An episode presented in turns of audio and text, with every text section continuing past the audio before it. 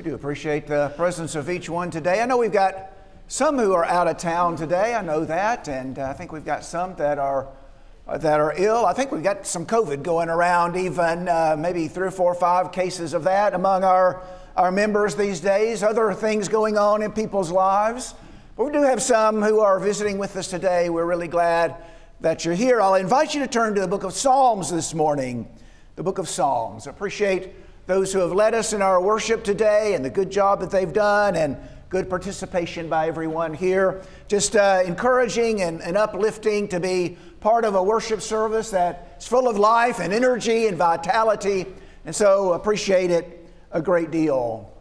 When I was 21 years old, that's been a few years ago now, when I was 21 years old, I was starting, starting to preach a little bit.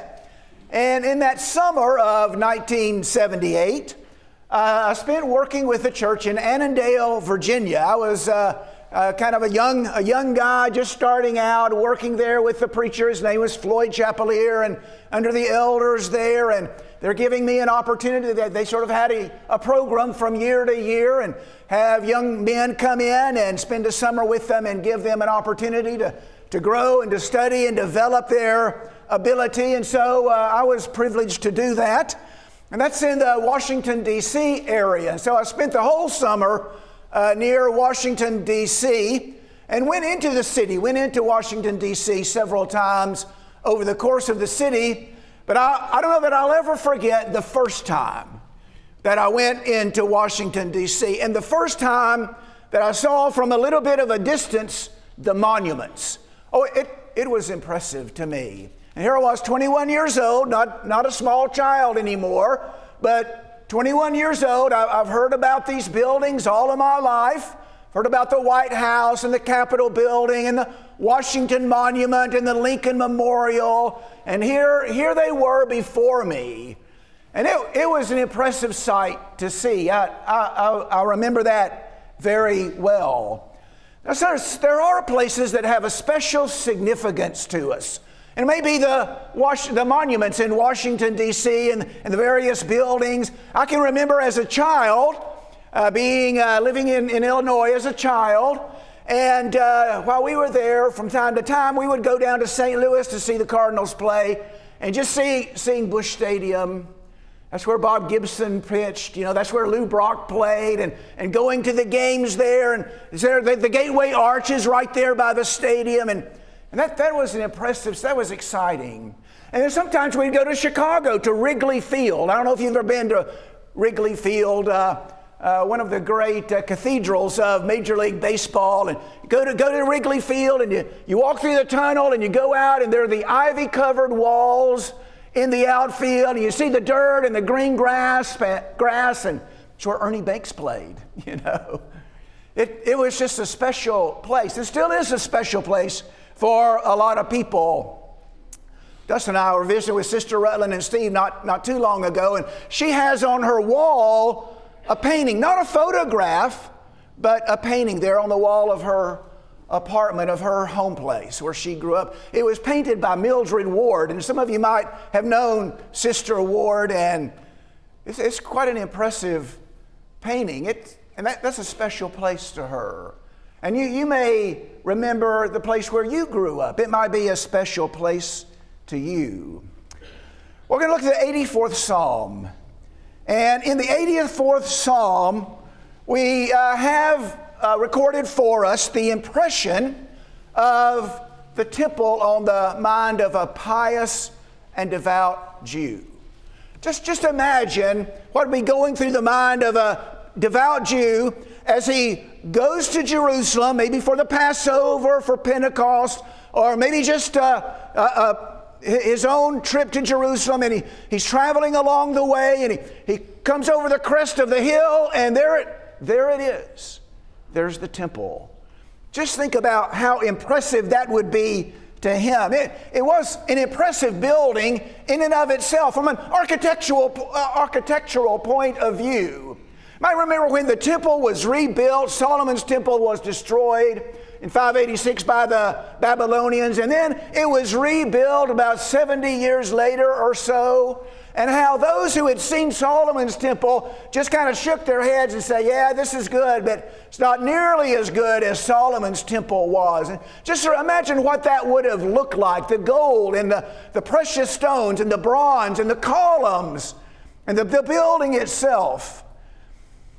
The Bible tells us in Lamentations chapter 2 and verse 15 that the city was the perfection of beauty city of Jerusalem, the perfection of beauty. And the temple, no doubt, would have been the major reason for that. It would have had more significance to the godly Jew because the temple was God's dwelling place. Not simply from an architectural point of view, but this is God's dwelling place. In 1 Kings chapter 8 and verse 29, God says, I'm going to put my name there. I'll put my name there.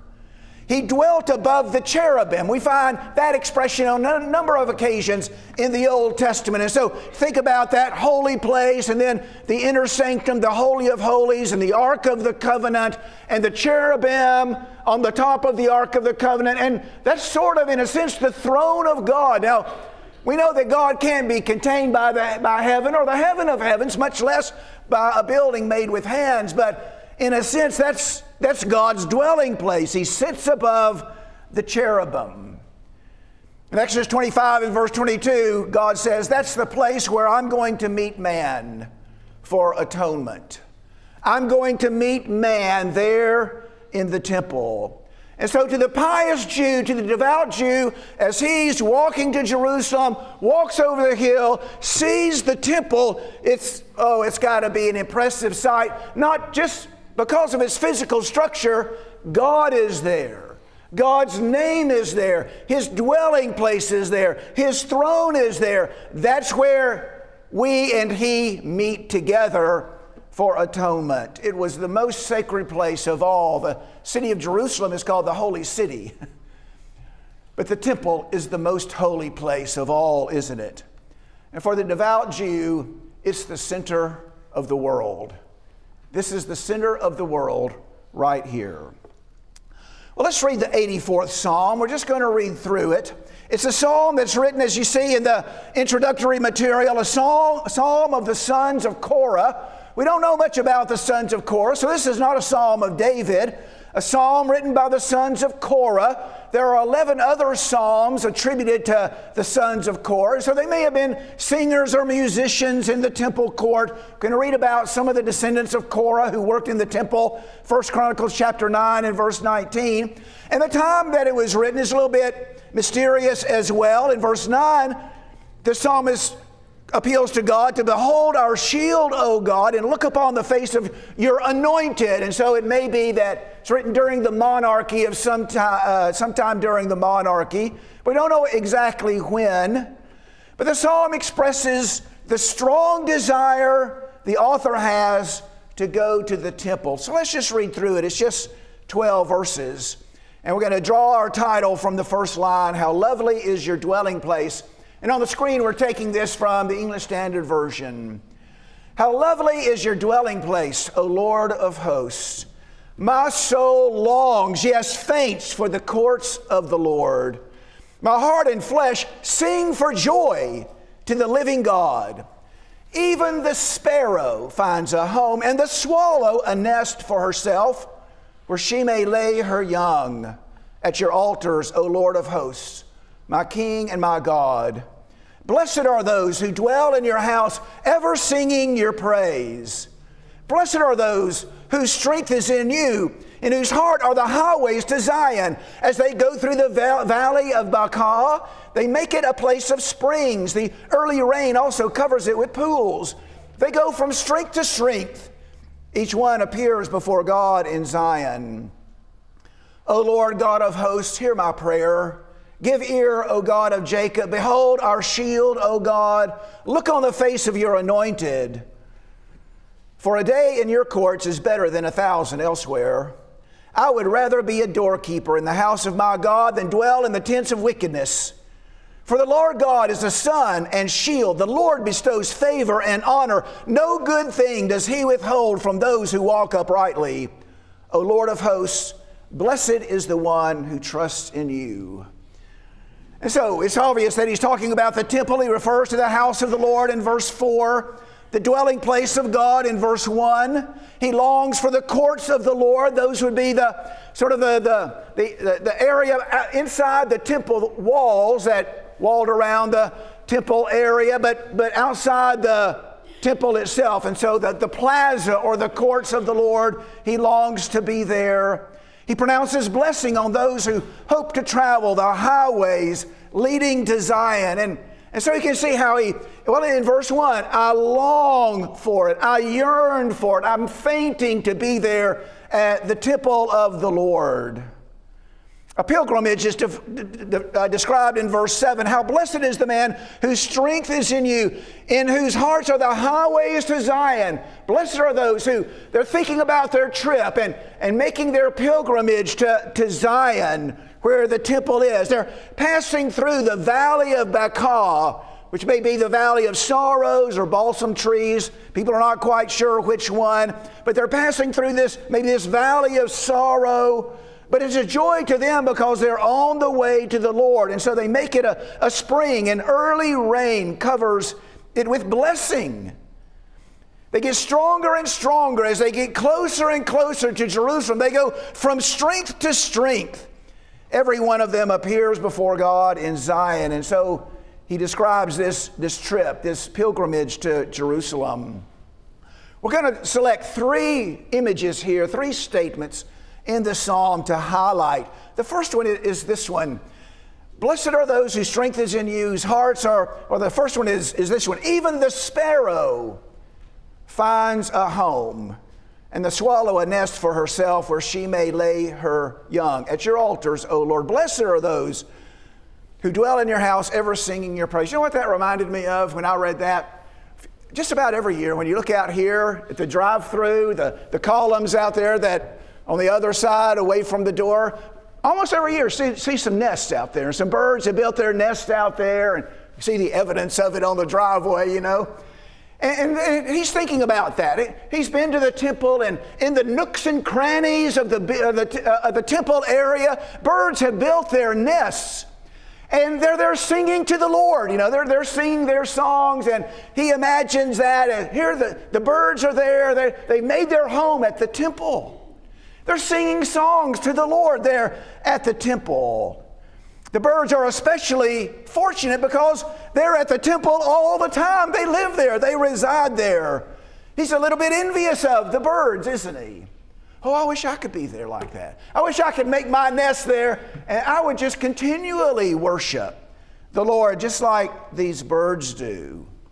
And you can see his, his attitude about going to and being at the place of worship the, the temple of the Lord. The second feature we'll highlight down in verse 10 For a day in your courts is better than a thousand elsewhere. One day, one day at the temple is better than a thousand everywhere, anywhere else. Maybe you've seen the, the bumper sticker. A bad day fishing is better than a, a good day anywhere else. you know? Kind of reminded me of that, except there are no bad days at the temple. One day at the temple, that's better than a thousand days anywhere. A thousand days at work, or a thousand days at the lake, or anywhere else. One day at the temple. That, that's just the attitude that he has.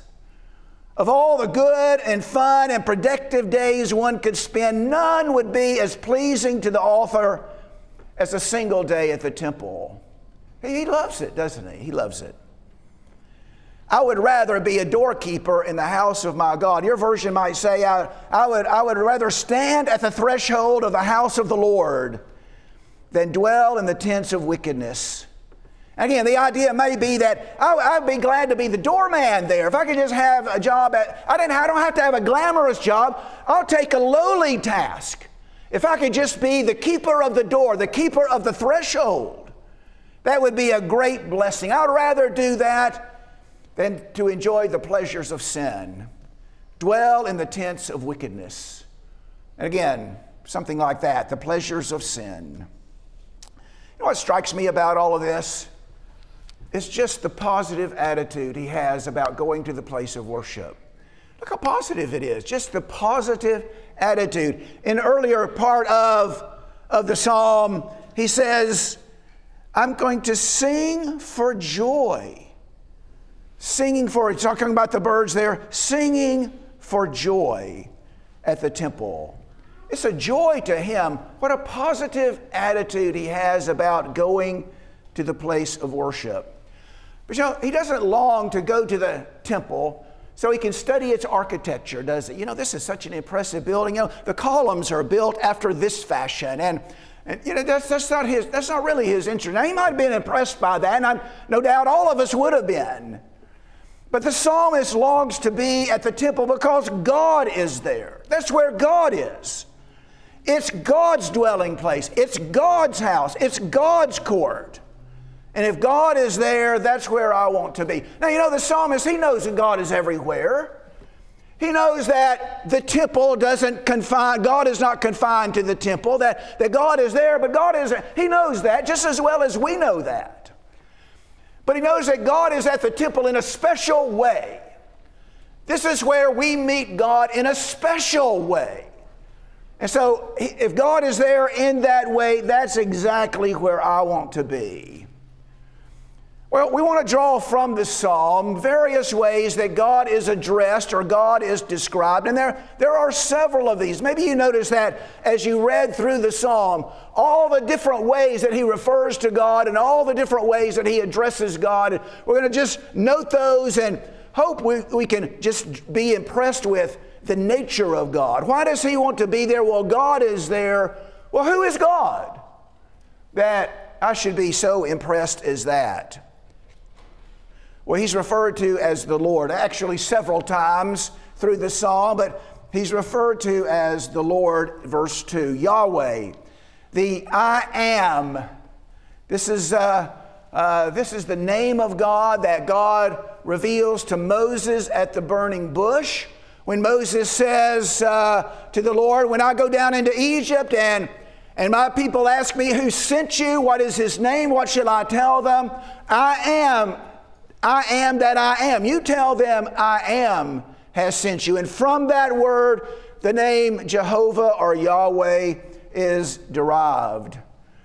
It's the God who is always present with his people, always present with his people, and who always will be present with his people. It's the God that has led us out of Egypt. It's the God who has led us through the Red Sea. It's the God who is with us in the wilderness. It's God who provided for us and protected us and defeated our enemies. It's the God that has given us the land. It's the covenant God of Israel, the provider and the protector, the Lord. He's called the Lord God. God is a more general word for the deity, the supreme deity and the word as used in the Bible conveys all that belongs to the concept of deity. It reflects his power and his strength. And the combination of these two, the Lord God, Yahweh God, Jehovah God, suggests that the ultimate deity, the supreme deity, the true deity, the one that possesses all authority, all power, and all strength, is Jehovah our God. And so it takes a rather general word for God, but it makes it specific the Lord. Yahweh is God. He's referred to as the Lord of hosts several times in the Psalm, verses 1, 3, and 12. And then you have this combination, the Lord God of hosts, there in verse 8. The hosts are the armies, uh, the occupants of heaven all the angels, all the cherubim, all the seraphim, all the angelic beings, all the spiritual beings.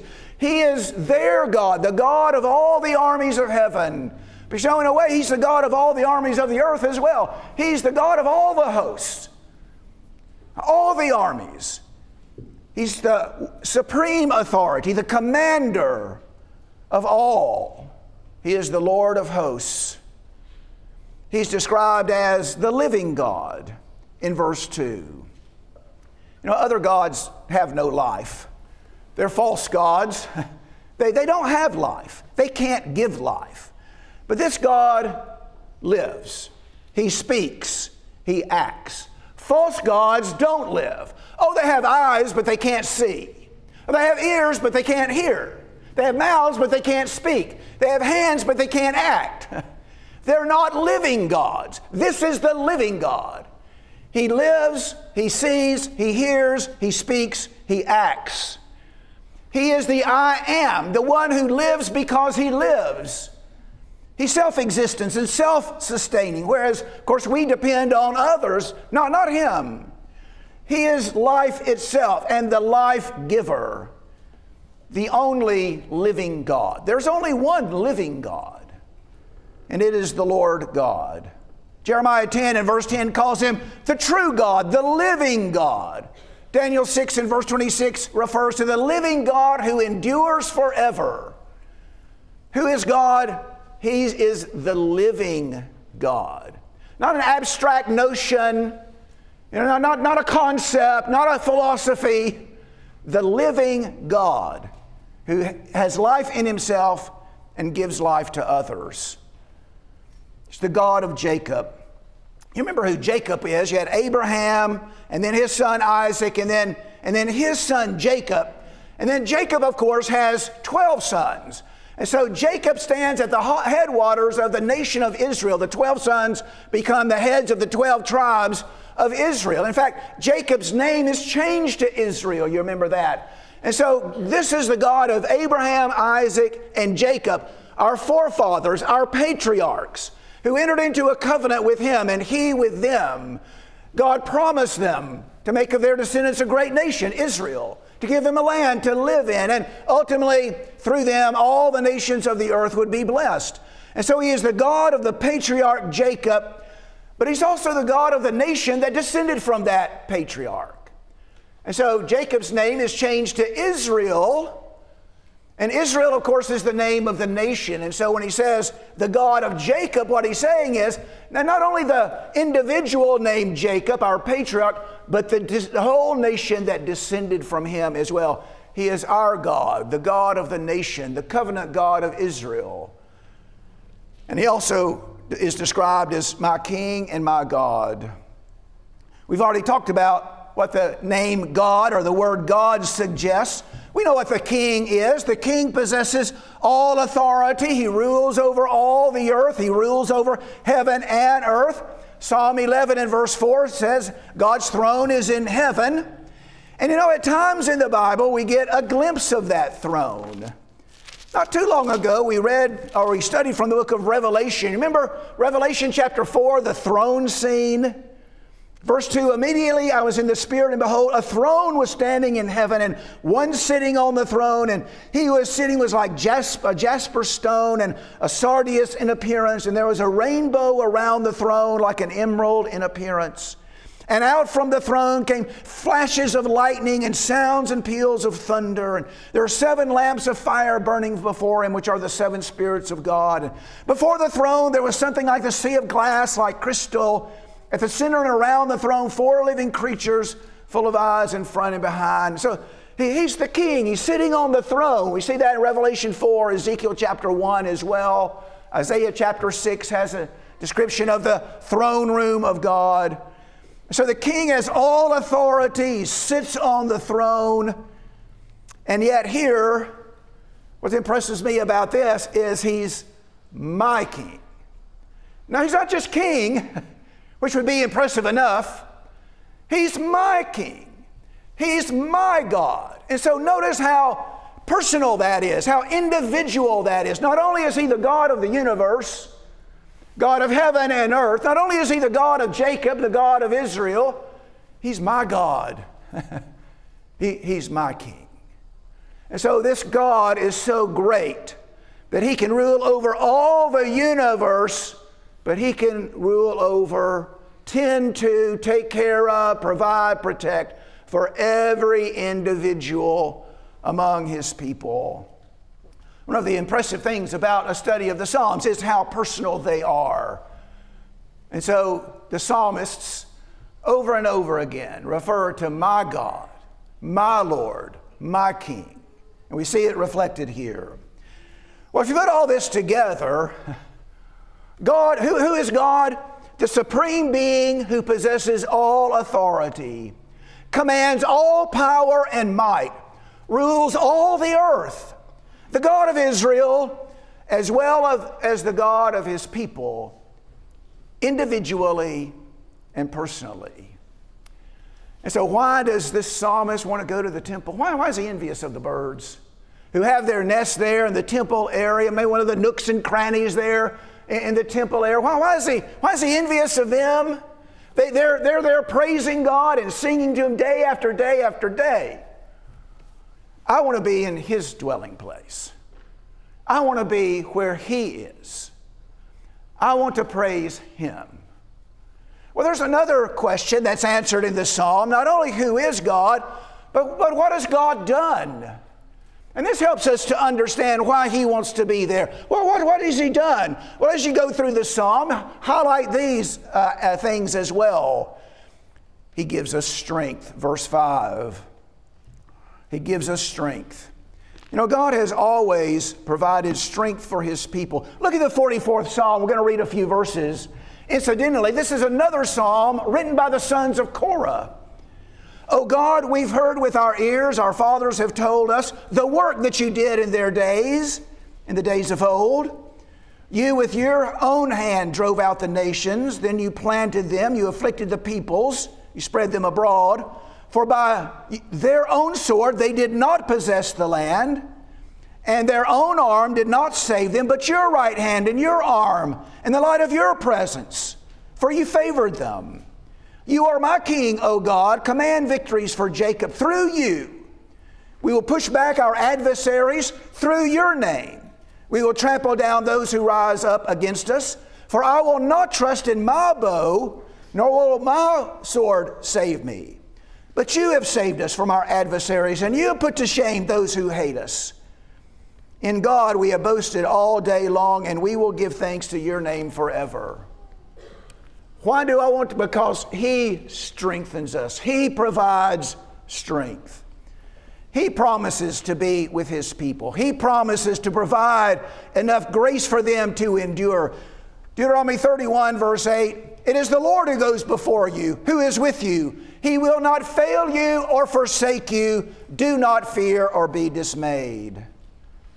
In the book of 2 Timothy, chapter 4, Paul reflects on what he calls his first defense. And my first defense, verse 16 says, No one supported me, all deserted me, may it not be counted against them. But the Lord stood with me and strengthened me, so that through me the proclamation might be fully accomplished, and that the Gentiles might hear, and I was rescued out of the lion's mouth. Everybody else forsook me, but the Lord stood by me. And the Lord strengthened me. Why does this psalmist want to be in the presence of God, the God's dwelling place where God is worshiped?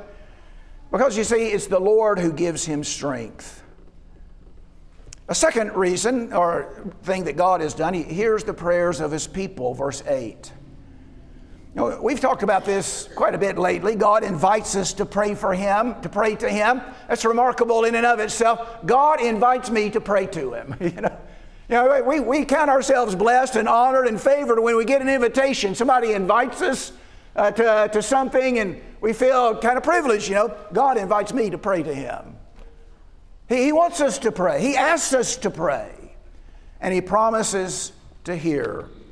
If you look at uh, 1 John chapter 5, there is a very, very comforting, encouraging, reassuring statement made there in verse 14. This is the confidence which we have before Him that if we ask anything according to His will, He hears us. If we ask anything according to His will, He hears us. So He hears the prayers of His people. That's why I want to be where He is. He acts as sun and shield, verse 11.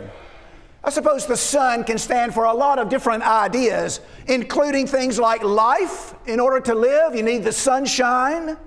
And uh, it uh, refers to hope. You know, I've learned that everything looks better in the light of day. You know, that's one of the things I tell myself a lot. You know, everything's going to look better in the light of day. And so it represents hope, knowledge, vigor, stamina. And so God is all those things. He's the source of all those things to us life, hope, knowledge, vigor. And He's our shield. Obviously, we understand the meaning of that, don't we? He's our protector. He's the one who's going to protect us from the flaming darts of the, the evil one. And so he's our sun and our shield. He gives favor and honor. Some versions say grace and glory. He bestows favor on his people. I think this expression was used back in Psalm 44, a passage we just read a moment ago. But God bestows grace or favor on his people. He blesses them, He equips them, enables them, empowers them. He raises them up, though they may be lowly. He forgives. He gives us favor and honor. As for us today, He has raised us up and makes us sit in heavenly places with Christ. Well, that's, that's favor and honor, isn't it? And then He does not withhold any good thing from His people. We go through some hard times. You know, we, we go through difficult times. We, I don't want to minimize that at all. I mean, we go through some really hard times. But you know, God doesn't withhold any good thing from us. Remember, James chapter 1 says, Every good and perfect gift comes down from the Father. In 1 Timothy chapter 6 and verse 17, Paul says he gives us all things to enjoy. And that's said in the context of physical blessing, material blessing. Charge those who are rich to be willing to share, to be generous. God's given us all these things to enjoy. The result of these things is, verse 12, he trusts in the Lord. He trusts in the Lord. Of course, he trusts in the Lord. The Lord is his strength. The Lord listens to his prayers. He provides for him. He protects him. He bestows favor and honor. He doesn't withhold any good thing. And so, like a little child who's trusting a loving father, he trusts in the Lord. God has proven himself over and over again so that the psalmist has complete confidence in him no matter what the circumstances may be. And so the author longs to go to the temple, to the place of worship, not to the splendor of the building itself, but because God is there in a special way. And of course, he knew God wasn't limited to the temple, God is everywhere, but he's there in a special way. And when he reflects on who God is and what God has done, well, he wants to go. He has this very strong desire to go. You've, you've already run ahead of me, I know, haven't you? Because the application of all of this is do we have this same kind of desire to go to the place of worship? You know, what I want us to do what, I want us to do is develop this kind of positive attitude about going to worship. Now, so many times we see worship as a, an obligation or something like that. And it's, something, it's a duty that we have to perform let's, let's see if we can develop this kind of positive attitude and thinking about who God is and what God has done. And this is a great opportunity for us to go and express our devotion and our praise and our gratitude to God in a special way. Of course, we realize that God is everywhere. And, we can worship God wherever we might be. But over and over again, in the Psalms especially, it seems to me that the authors long to be with God's people, worshiping God and lifting up their voices in praise. Uh, we want to develop that kind of positive attitude. Not, uh, unfortunately, not everybody has that. There are people driving by right here on the interstate. Maybe some of them are on their way to worship, I don't know, but I imagine some of them are giving absolutely no thought whatsoever to the things we've talked about today. You know, church attendance is lower today in the United States than at any other previous time. About one in three go to church every week. Now, in the South, it's about half, about 50% of the people go to church once a week, so that's, that's better. But even that's down from probably 65, 70% in the past. There are people who go through life never thinking about or not giving much thought to who God is and what He's done. And then not even everyone who attends a service has the desire that the psalmist had. They might attend out of habit or obligation or parents drag them to church. How many times have you heard somebody reflecting on their youth say something like that? You know, my parents dragged me to church. Seems to be a trendy thing to say. Drag me to church every week, you know. But I've outgrown that now. I, I kind of do what I want to do, you know, as if that were a good thing. Maybe that you come because your spouse will complain if you don't. But you know, habits can be broken. Might take a little while. And you know, one day you're going to get out from under the oversight of your parents, and you can do what you want to do. And you know what? If your spouse is going to complain when you don't go to church, you know, all you got to do is just weather the storm. Just weather the storm. There'll be a lot of complaints at first, but eventually, after a month or two, they'll, they'll diminish and you can pretty much kind of do what you want to. If we don't have this strong desire to be where the Lord is, when, when these other things, when they fade and wane and diminish, then where will we be? Well, we won't be where the Lord is. We won't be at the place of worship. There are lots of reasons to go to worship, a lot of good reasons. Bring our children to Bible study. That, that, that's a great reason. I enjoy the activities that we do there. I like to sing, you know. And so I can go and I can sing and I can sing out and, and I, I enjoy listening to a good sermon. And we get one every now and then, you know. That, that might be kind of our attitude. You know, I'm encouraged at church or I'm motivated to do and to be a good person. And I like being with other Christians. And all of those are good reasons, but they shouldn't be the primary reason we're here. You see, the psalmist longed to go to the house of the Lord because that's where God is. And that's where I, I want to be.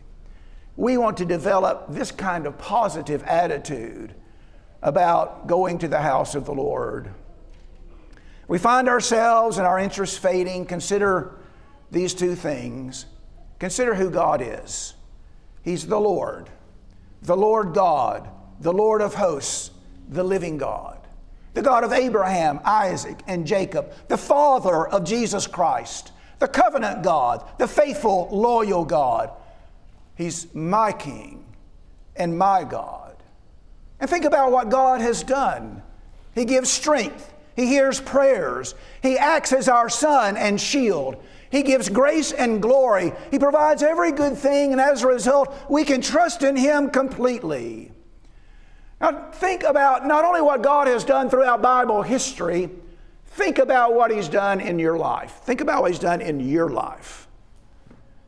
Where would you be without the Lord? And so maybe that'll help us develop this positive attitude about worship which one is found in spiritually healthy people? The positive attitude toward worship or a sense of legal obligation? Couple of observations here near the close. The things we've talked about, who God is and what God has done, you see, that, that'll never change. That never changes. Those things will always be, they are constants.